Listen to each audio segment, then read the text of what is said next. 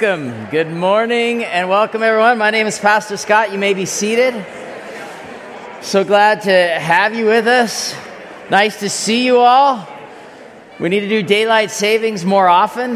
The 1030s never look so vibrant. Uh, welcome to Lent at Bethany North. We will be doing, for the next 40 days, we will be in a sermon series called Seasons looking to understand God's faithfulness in every season of life. We'll be looking at Jesus' words about time. Today we'll be talking about Ecclesiastes as a foundation. Then we'll kind of focus the rest of our text, the rest of the series, on where Jesus talks about time and seasons we are inviting as a church, if this is your church home, we're inviting you to pray during Lent for the people that God has entrusted to your care. For the next 40 days, we have a prayer room set up at the church office, which is right behind Sherwood High School at a coffee shop called One Cup in a building called The Junction. And we have changed one of the pastoral offices to a prayer room. It is a beautiful space. We're encouraging everyone that calls Bethany North home to go to the link in your bulletin or on our website and sign up for a one hour block. We would love to have you pray at the prayer room. I was there Friday night with my kids. We just spent 20 minutes there. It's a very restful, spirit filled place. Come into the prayer room and write prayer requests for the people that God has entrusted you to be praying for. If that doesn't work for you because life is so busy, sign up and pray at your anywhere. It, like on your way to work, on a walk around the neighborhood, in a regular prayer meeting, around a meal, like just we want to be praying. Also, we will be, for the season of Lent, we're going to be talking about sharing our stories in order to set Jesus up as a hero. Last week, I talked about three different methodologies for how to share our stories of faith.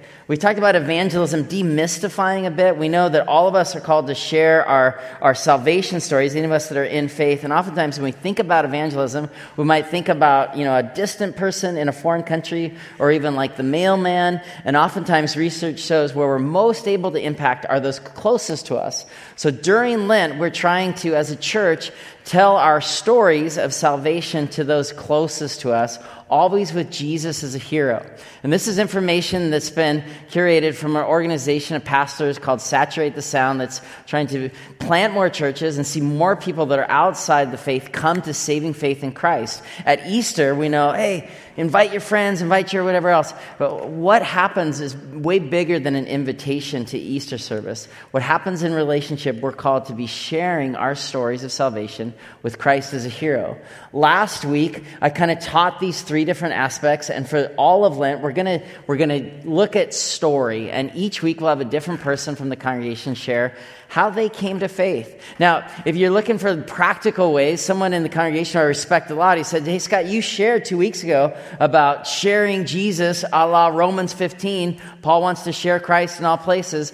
But how? We need to teach the church how. Here's three really easy ways for you to share your story of faith with your children, with a spouse, with a roommate, with a friend, with a coworker who you love. Share Jesus with someone you love. The first is the Instagram story where you would show three pictures of your life before Jesus, with Christ, the kind of a conversion moment or season, and then after Jesus, or you could draw three pictures. This one works really well with kids because they can be drawing while you're drawing and telling your story of faith. We assume the kids we're raising, those of us that are parents in the room, know how we became a Christian. Often they, they don't know. And so this is where we share Christ with those closest to us. Secondly, this is most common where, kind of like a three act play, you would tell your life story with Jesus as the hero of that story before Christ, with Christ, your conversion moment or season or experience, and kind of what life looks like after. None of us are perfect, but how you're trying to live into this after Jesus momentum. And this other one is a tad bit more complex, but that each great story, each great narrative has kind of four pillars. There's something beginning and then a fall, time of brokenness where you kind of knew you needed Christ, your salvation story, how you came to, to have the Spirit of God live inside you, and then the restoration is how you're living into that. So these are three different methodologies, not exclusive by any way, but just three different handles on how to do it. And so during Lent, we're going to have different congregants just saying, they're going to pick a methodology and just share their story with Jesus as the hero to the congregation. So today, I've invited my wife, Heather Sun, to come up and share her story. And always, like the Jesus is the hero is an interesting one because even if we share our stories, sometimes it's just our stories, but it's really important to tell our stories of faith with Jesus as the hero. And so, um, welcome, Heather Sund. I, I talked, if you missed it last week, we talked at the end of Romans 16 about Priscilla and Aquila and how at times of my marriage I failed that. I just, I so I have so much to learn from this woman who God has gifted me with, and uh, for us to just impact the world together, have that kind of ministry like Priscilla and Aquila. And so, I would love to hear your story of faith that Jesus is a hero. Which of these methodologies are you going to use? I'm going to speak to the three act play okay. that spoke to me. Um, so, the way this came about is after Scott shared last Sunday, he said something along the lines of All of us have been pursued um, by somebody in our life who brought us to Christ and kind of shared that message. And as I thought about my own story and, and, and we talked afterwards, I said, that's really not my story. Uh, I don't actually feel like anyone's ever really pursued me in my faith. I do feel like God has pursued me, but my story is one of more often feeling like an outsider to faith and saying, I really want to be a part of that. And um, that goes back to my early childhood, starting with my parents, who um, my mom grew up Mormon, and as a young adult, um, my dad became Mormon to marry her, and then they decided that wasn't for them. And so uh, we didn't go to church a lot growing up. We had a church that we went on occasion to you know, we were the Christmas and Easter attenders. And I remember even as a young child, this was the kind of church that at least every time we went, they prayed the sinner's prayer and gave you a chance to invite Jesus into your heart. And I did that every time we went just in case it didn't take the last time. And I was all in, and I loved that process, but I, I always felt like the outsider. I was the kid that didn't really know the songs and definitely didn't have the verses memorized when I showed up and um, didn't know all the stories. And so uh, that was the beginning of my faith journey. But I remember saying prayers every single night Sorry, I'm just getting my voice back after a cold. Um, every single night I prayed. You know, now I lay me down to sleep with my parents, and then just it felt like God was just this magical person in my life that I could talk to and to invite into the things that were on my heart. Mainly, I just wanted Him to protect everyone. Um, and then in adolescence, it started to go deeper for me, and I realized this was something that could be mine. This is something that I could pursue. And so I started going to church with friends and a youth group with a family that we knew. My best friend was Catholic, and we would alternate churches, and it was about being good at that time in my life. It was, oh, this is rules I can follow for a good life and memorize the Ten Commandments. And I would read the scriptures and say, okay, this is guidance for me. And it was a really kind of rules based uh, faith, but it was, it was the beginning of that sort of with Jesus time. Like this is becoming my story. Even so much that when I finally got my driver's license, I would get up early and get myself ready and drive myself to church and my parents, who are now very involved in their church community, they're deacons at their church and amazing ministers for the gospel. Um, my mom would say, I just remember feeling so guilty laying in bed when you would get up early and get yourself ready and drive yourself to church. Um, so it just was, God was pursuing me. And I was that person that felt like the outsider saying, Can I be in the club? Can I be invited? Um, I definitely wasn't lingering in the hall afterwards or felt like I had this faith community at that point. I was just coming and hearing that message of love that I just thought, this is incredible. Like, I don't feel like I belong here, but whoa, God loves me, I'm in. Um, and then uh, in college, I went to Whitworth University and I was invited to be, uh, become trained to be a young life leader. And in that year of discipleship, of learning how to do relational ministry, it was first taught to me that this is a relational God, and this isn't about rules, and this is about sharing a story of welcome to everybody, and especially Young Life's philosophy to the outsider. And I was like, that's my story. That I'm into. And so, as I was discipled in that process, I first was experiencing the community of Christ and people coming together to encourage and um, take me along in that journey. I remember the first person who actually prayed with me. Like that, that was a whole new concept. Danny Rock, who used to go to this church and helped us launch Bethany North, they moved to Vashon Island a few years ago he and I were in that young life training together, and he said, I'll pray for you. And I was like, What? Like, you and I are to stand here and you're to say prayers for me? That's awesome. like, this is the coolest thing.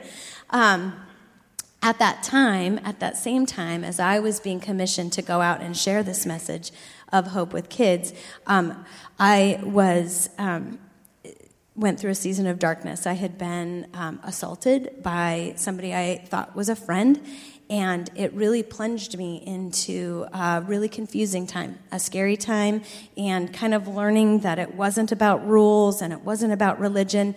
I kind of let some of that go. And in that season of darkness, it, uh, I would say I wasn't walking in my behavior in the ways that um, I had in the past. I was very much a rule following Christian. Kind of threw that aside and then just felt like I was in this season of, you know, am I in the club? I'm not sure, but I know one thing. I love sharing the message that you are and that these kids are. And so I was sharing the gospel and I was sharing this message of truth and love and welcome to kids who felt like outsiders not always sure that it, that it meant for me too, but I can look back and say, whoa, how awesome is that? That God was having me share that message, even when it was hard for me to believe. Um, and I would say that this to me is why, uh, you know, going through seasons of darkness alongside God, continuing to woo and pursue and invite me in and make me feel like I'm in, included. I mean, to this day, to be married to a pastor, I'm like, what? I'm a pastor's wife? That's just weird. I'm not the church kid. I still feel like an outsider off into faith, and that's why my heart is so wired to want everyone to feel included and welcome. And this book of Ecclesiastes that we get to look at today has continually spoken to me because I would say so poignantly in that time in college when season of darkness God was still good and he was still with me and it was all this big mystery that he would still love me even through hard times. Mm. And so my story is one where Jesus has been the hero continuing to invite me in. Thank you so much. Would you give her a big round of applause for sharing? Would you read our scripture for us? Yes. Yes, it's an honor to read Ecclesiastes to you. From Ecclesiastes 1 1 through 11, it says, There is a time for everything and a season for every activity under the heavens, a time to be born and a time to die, a time to plant and a time to uproot, a time to kill and a time to heal, a time to tear down and a time to build, a time to weep and a time to laugh a time to mourn and a time to dance, a time to scatter stones and a time to gather them, a time to embrace and a time to refrain from embracing, a time to search and a time to give up, a time to keep and a time to throw away, a time to tear and a time to mend, a time to be silent and a time to speak, a time to love and a time to hate, a time for war and a time for peace. What do workers gain from their toil? I have seen the burden God has laid on the human race. He has made everything beautiful in its time. He has also set eternity in the human heart. Yet no one can fathom what God has done from beginning to end. This is the word of the Lord. Thank you, Heather.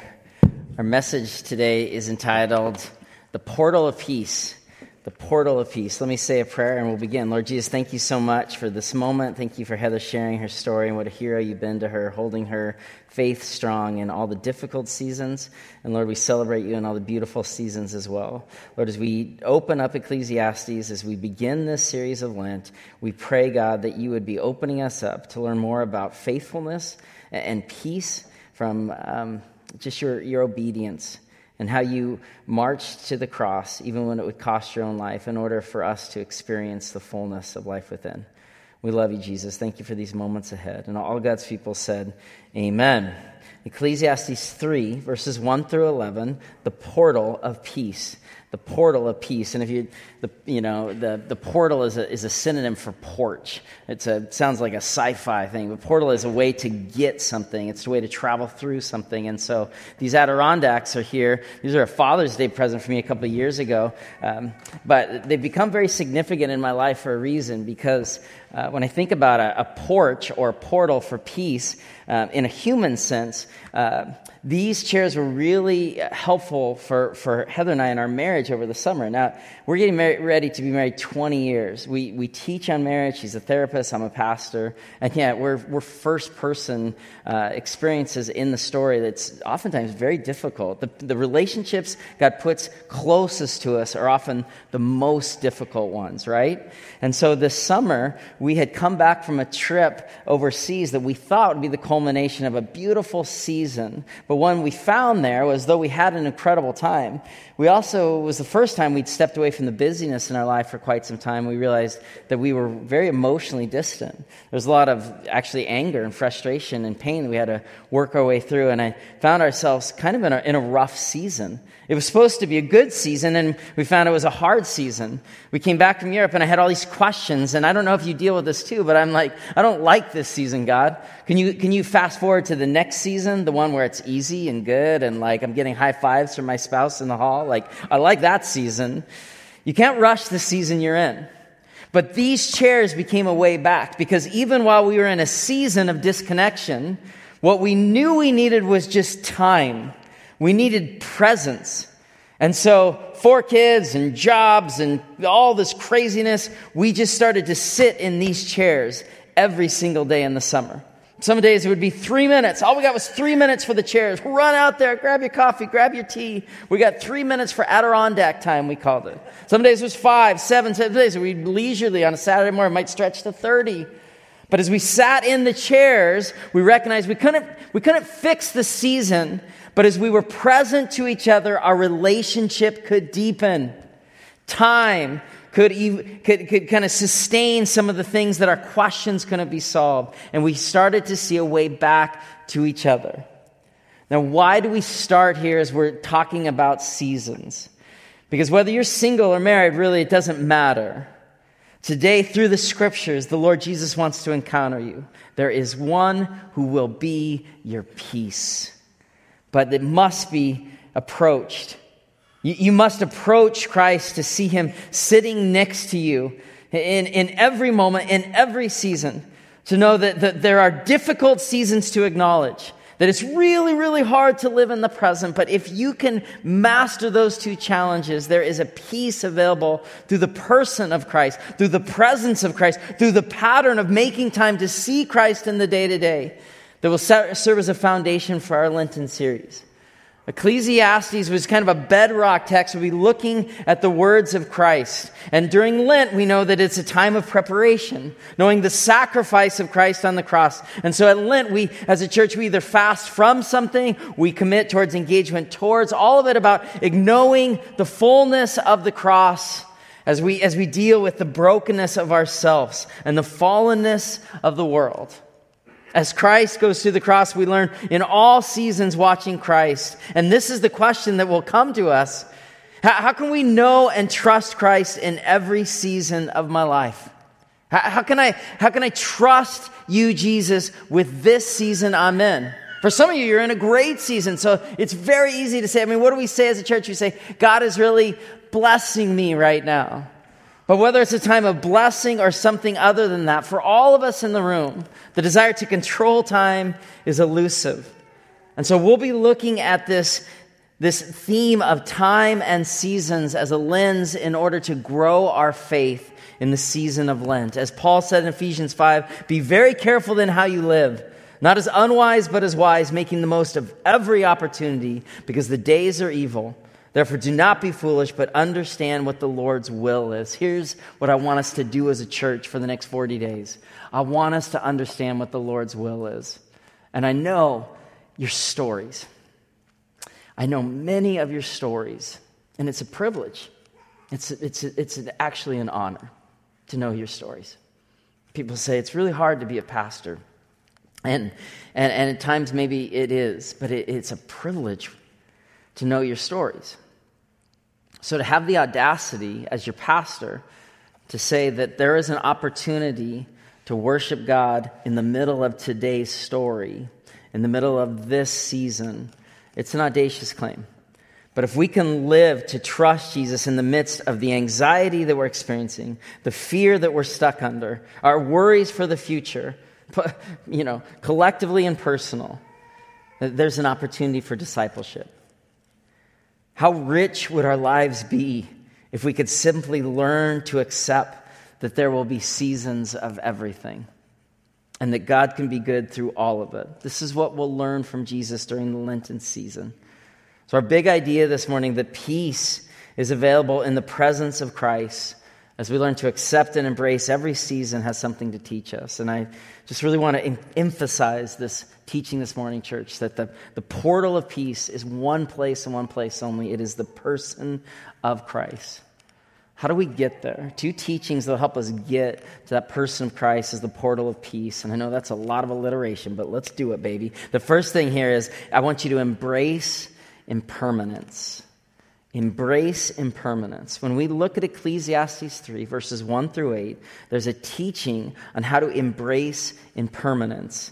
It was just read for you. I don't have to read it again. But Ecclesiastes 3 is a poem with 14 lines containing pairs of 28 items. This is, when you look at world literature, when people take a look at what's famous world literature, oftentimes Ecclesiastes is one of the few selections from the Bible indoctrinated into that canon. It is famous world literature because it teaches this totality of life's experience. So, in these 14 lines, in these 28 items, there's a poetic device that the writer uses called a merism. Merism, M E R I S M. And what a merism is, is when you take two different ideas, not opposites even, but two different ideas and hold them together in one thread for one singular purpose. So, an example of a merism, if you said something like, We were looking everywhere, we searched high and low. That's a merism. It doesn't literally mean we search high and then we search low. We take these two different ideas. In that instance, it is, you know, opposite ideas, but for one idea. Couldn't find it. So, what the writer of Ecclesiastes says is says all of these different pairs, all of these different merisms to convey a sense of totality. As one writer said, the first line is about death and birth, the last line is about war and peace. In Ecclesiastes 3, we have the envelope of ultimacy was like, wow, that's powerful. The envelope of ultimacy. And so the writer says there's a time for everything and a season for everything under heaven. The writer of Ecclesiastes would use this word season five times, almost as much as in Ecclesiastes as anywhere else in the Old Testament. And so there is this teaching about faithfulness in every season. We love a God of one season, of, of, of life never changing, but we live in a place of impermanence. And if we don't teach the church how to worship God in both the time of planting and the time of uprooting, we will not be teaching disciples about real faith at all. Because life is full of different seasons. And in every season, there is an appropriateness. There is something that can be gained as disciples. It's not saying you'll love it, but there's something the writer says that can be good within it. And so the new knowledge that the writer brings to us is this teaching about acceptance and embracing every season, that God cares in every season, that in every season it happens under the, the, the authority of God's kingdom. And a proper knowledge of the season allows a proper worship of God. Proper knowledge of the seasons allows a proper worship of God because we can trust even when we don't understand. Another great book about seasons is the book of Job, and Job 121 says, Naked I came out of my mother's womb, and naked I shall return. The Lord gave, and the Lord has taken away. Blessed be the name of the Lord, even when we don't understand the abundance that God gave. Blessed be the Lord. Even we don't understand the challenges of what the Lord seems to have taken away from us. Blessed be the name of the Lord. That in every season, the poem uh, deconstructs our desire for predictability, our desire for permanence, our desire for control, our desire for static lives, because the world God created is impermanent. Like the very seasons of a year, we can't shift the seasons of our life. And so sometimes we just need to live through them and discover God's goodness right in the middle of both summer, abundance, and winter, scarcity. And much as we look outside right now into the seasons and a winter that's dragging on, we see that we can't control it. The piles of snow that are still in the parking lots or your front yards. It's this, this teaching that there's, there's these holdovers that seasons just take a long time. But there's something about acknowledging and embracing the day that Christ wants to teach us.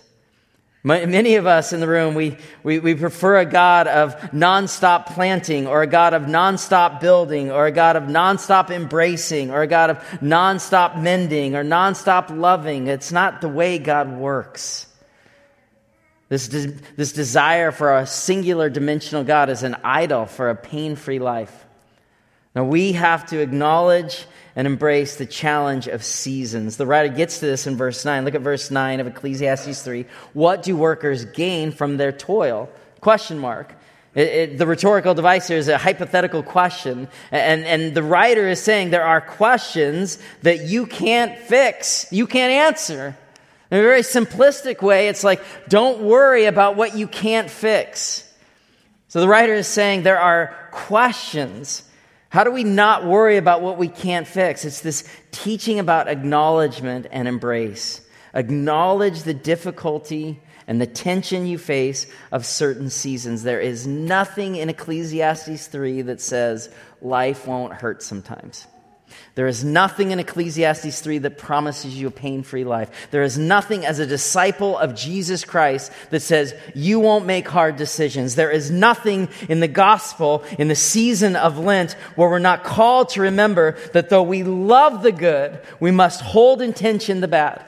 This is where our faith is born, when we can acknowledge the difficulty and beauty of seasons.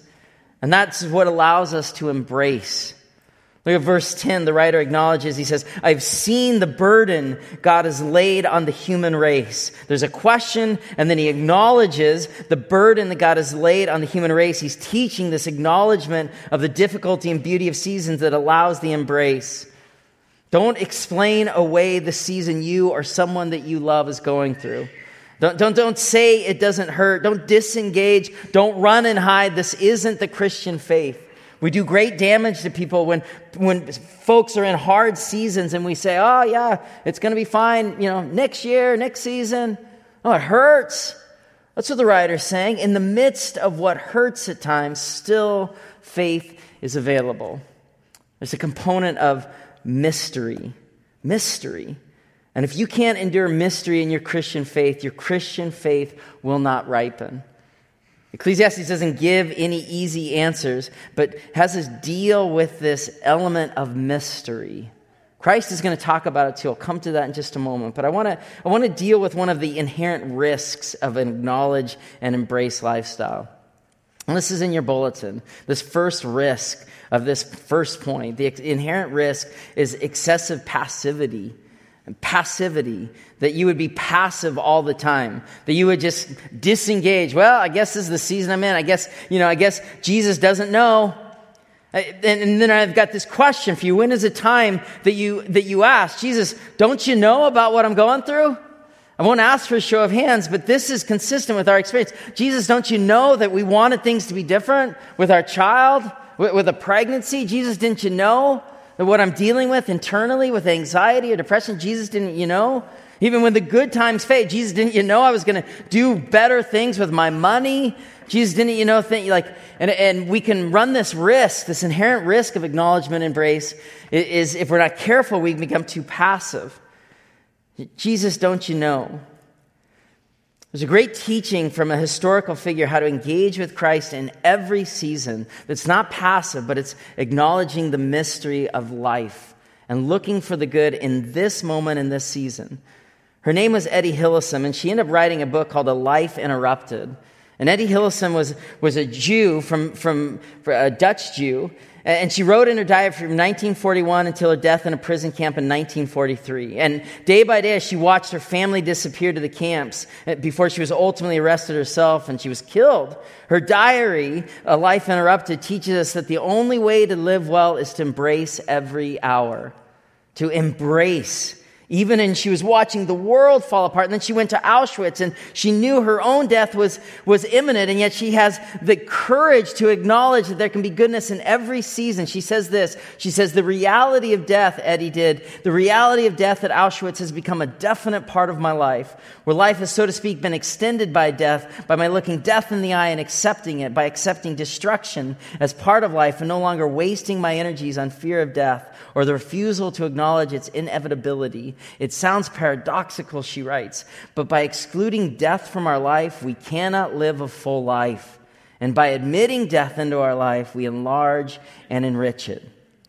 And so the challenge of this teaching is learn to acknowledge and embrace the season you're in. And when you do, you can seek more presence with God and others. Well, this is the second teaching. Acknowledge one. Second, live in the present. How do, we, how do we live in the present? That sounds like a bumper sticker around Seattle, but how are the scriptures telling us that we might more fully live in the present in order to experience the peace of Christ internally? Listen to what Jesus says. Matthew 6 26, Jesus says, Look at the birds of the air. They do not sow or reap or stow away in barns, and yet your heavenly Father feeds them. Are you not much more valuable than they? Can any one of you, by worrying at a single hour to your life, Seek first his kingdom and his righteousness, and all these things will be given to you as well, the future things. But today, do not worry about tomorrow, for tomorrow will worry about itself. Each day has enough trouble of its own. It's amazing. Each day has enough trouble of its own. Seek first his kingdom and his righteousness, and all these things, the future things, will be given, but only by living what God has given you today. It's very powerful because you get the, you get the teaching that Jesus isn't calling them to remember a past time or, or a future moment. He, he's, not, he's not dealing with anything other than his own power in the moment to say, Look around you. Look around because there are markers of faithfulness. I will be good to you. Look around.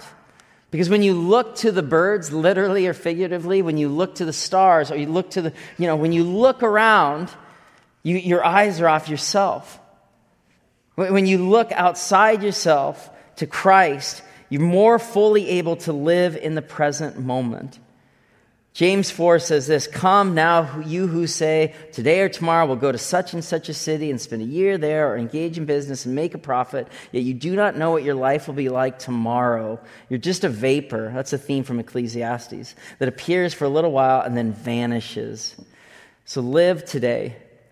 And know that Jesus isn't passive, so there's something to gain in today's moment, in the season you're in now. Jesus would say in John 10, No one takes anything from me. I lay my life down by my own accord. I have authority to lay it down and authority to take it up again. This command I received from my Father. We must know God is powerful in every season, every season. But that brings its own risk. Like if there's this Oh, I like to live in the present moment, Scott. I'm, I'm following your point two. The inherent risk there in point two is excessive recklessness. Because if I believe that in all moments I can take my eyes off myself and look to, look to the mountains, look to the stars, look to the birds, and believe that God has something for me today, even in the carnage of this moment, or the beauty of this moment, or the sacredness of this moment, if I believe God wants to do something today, there's an inherent recklessness where sometimes we'll ask ourselves this question Jesus, don't you care? Like, like I'm out here on my own. I'm going through this thing. I'm, I'm in a chair alone and you're not showing up in my relationship, in my vocation, with my dreams of my future, or, or in the pain of my inner struggle. The recklessness sometimes of God. God, can I trust you? Because it doesn't seem like you care. Have you ever found yourself asking, Jesus, don't you care? Of course, because that's the nature of life. But Jesus deals with this mystery where he says, Look to the birds and know that I will be good to you. When Heather and I were on our honeymoon, we backpacked. And when I mean backpacked, I meant we backpacked. For a while, we actually slept in a car, and that's a different story for a different day. But we were in San Marco Square in Italy. A couple of poor kids just bumming around for a couple of weeks in Europe. And we were in San Marco Square. And someone said, You got to do the bird thing. Got to do the bird thing in San Marcos Square. So we paid some euro, we got some bird seed. I walk out in the middle of San Marcos Square. Now, if you've been coming for any time at all, you know I have some small issues with birds. They just kind of creep me out. Not a big deal. I'm sure we'll talk about that another time. But like, so you put bird seed in your hand. You stand in the middle of San Marcos Square. Anyone in the room done this in San Marcos Square? You know exactly what I'm talking about. And the birds have been trained. You show up, you no more than open up your hands, and there's pigeons everywhere. And I don't mean like 20 feet out, like, like, oh, look, there's a pigeon. I mean, they're on you. They're on your hands. They're on your arms. They're in your hair. They're on your back. Dozens and dozens and dozens. Yeah, I know. It's creepy. I, I don't even want to go back there. Because they're hungry and because they've been trained, That when the tourists walk out there with the little baggies of the stuff, somebody's gonna get fed. You will be hungry in this life. You will hurt. You will face seasons of difficulty. There will be other seasons of heartbreaking beauty where you just want it to never pass through your, through your hands. But when you're hungry, where do you go? Because Jesus, your high king, he is present. And he wants to remind you this morning that in this season and in this moment, when you live, he's available to you. Like, will you come as a church and with a pattern of availability? This day, Jesus, I want to be with you. This day, in this hard season, will you be my Lord and High King? Anybody can worship God when the sun is shining. What does God have to teach you in the hard seasons? This is where our faith is forged, and this is where our peace comes from. That we can receive the peace of Christ through acknowledgement and embrace and living in the present and naming our hunger and courageously coming to Jesus. That's where our peace is. Look what verse 11 of Ecclesiastes 3 concludes us with. That God has made everything beautiful in its time. He set eternity in the human heart. Yet no one can fathom what God has done from beginning to end. It's mysterious. We've got eternity in our hearts, and yet God is also not given us the power to fathom the mystery of each and every moment. But God is good.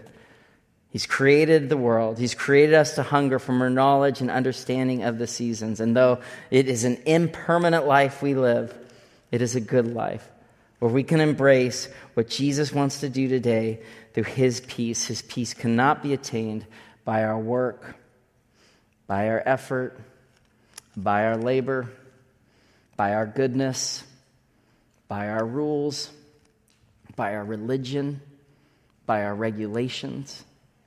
The peace can come from one place and one place only from the person of Jesus Christ, who so wants to encounter you by the gift of the Holy Spirit this very day, in this very season.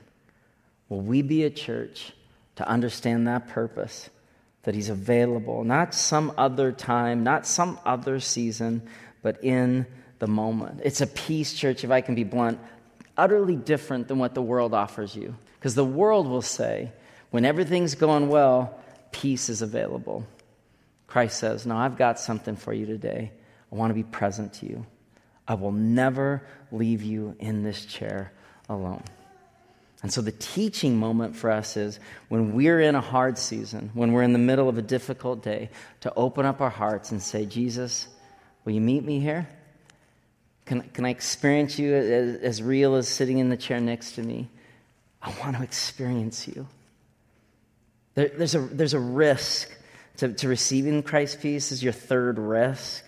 But for some, it, there can be an excessive loneliness. There's a loneliness for some that pervades the Christian walk because this question gnaws at us Jesus, why don't you intervene more? Why don't you intervene more? I, I can't give you an easy answer to that. But I was struck yesterday reading the Seattle Times an article about the University of Washington basketball team that the coach, the new coach came in to build a new culture, and he had this tagline. He said, Rock bottom will teach you lessons, mountaintops never will. Rock bottom will teach you lessons that mountaintops never will. And I know that's an audacious thing to say. This is where we can pull up our arms and we can just show each other our scars because this one is where I lost my baby boy and had to hold an infant without oxygen in his lungs. And, and this one is one where I didn't know if my marriage was going to make it. And this is one where I struggle with my identity. And this is one with my self image. And we can just say, See, me too. That being alive at all is to bear scars. Do not question God's goodness. Do not wish away the day or the season thinking God is not here for you. He is. And may we be a church that knows the availability of Christ today. The presence of Christ is the portal of peace. If you want more peace this morning, there's only one place to get it it's in Christ. And so I'll ask you in conclusion, church, individually, what season are you in? A season of great blessing or, or, or not, of loneliness or fullness, of goodness or challenge. What season are you in? I'm going to call the band up. And as we close in song, we're going to just stay seated. And I want this question to be kind of banging around in your head. What season am I in? Name it. Name the season. And then I want to, I want, when you're ready from seated, I want you to say these words internally Jesus, I receive your peace in this season. Jesus, I receive your peace. We're seated in the Adirondacks. As the band starts, if you're just going to stay seated, what season am I in? I'm going to name it. It's a, it's a good season, it's a hard season, and fill in the blank internally. And then when you're ready to say these words, Jesus, I receive your peace in this season, in this very day. You are never alone in the life of Christ. You're never alone in the life of Christ. And we're busy and we're broken and we're not sure what's happening, but we're never alone. And if you're alone this morning, put yourself in the chair and know that your Maker sits beside you. He does. And I know there's challenges that God can seem reckless or lonely or missing or powerless. We worship a powerful God. Not because something might change someday and you'll meet him face to face in this very moment. He's available. So name your season. And when you're ready, say, Jesus, I receive your peace today. And you can stand as a declaration to receive. You don't stand because you're not going to hurt in this season or everything's perfect. No, no, you're just standing because you're ready to receive the peace of Christ. Let me pray for us now. Lord Jesus, we're here this morning challenged by the seasons we're in beautiful and broken and everywhere in between. Allow us as individuals to come to you now to sit with you for a moment and open up our hearts. We would name the season we're in, and we'd invite you into this day. And when we're ready, say, Lord Jesus, I invite you as peace into this season will stand as a declaration that God, you're moving in this place in power and provision as a person of the Holy Spirit. God, we declare your power in this place. We declare your ability to tear down walls, to destroy strongholds. We're speaking your power and presence into lonely individuals. Lord God, we're naming it and claiming it that would pour into this room right now, that would respond in worship now. And all God's people said, Amen. Stay seated until you're ready to declare Christ's peace into this season and stand with us as we close.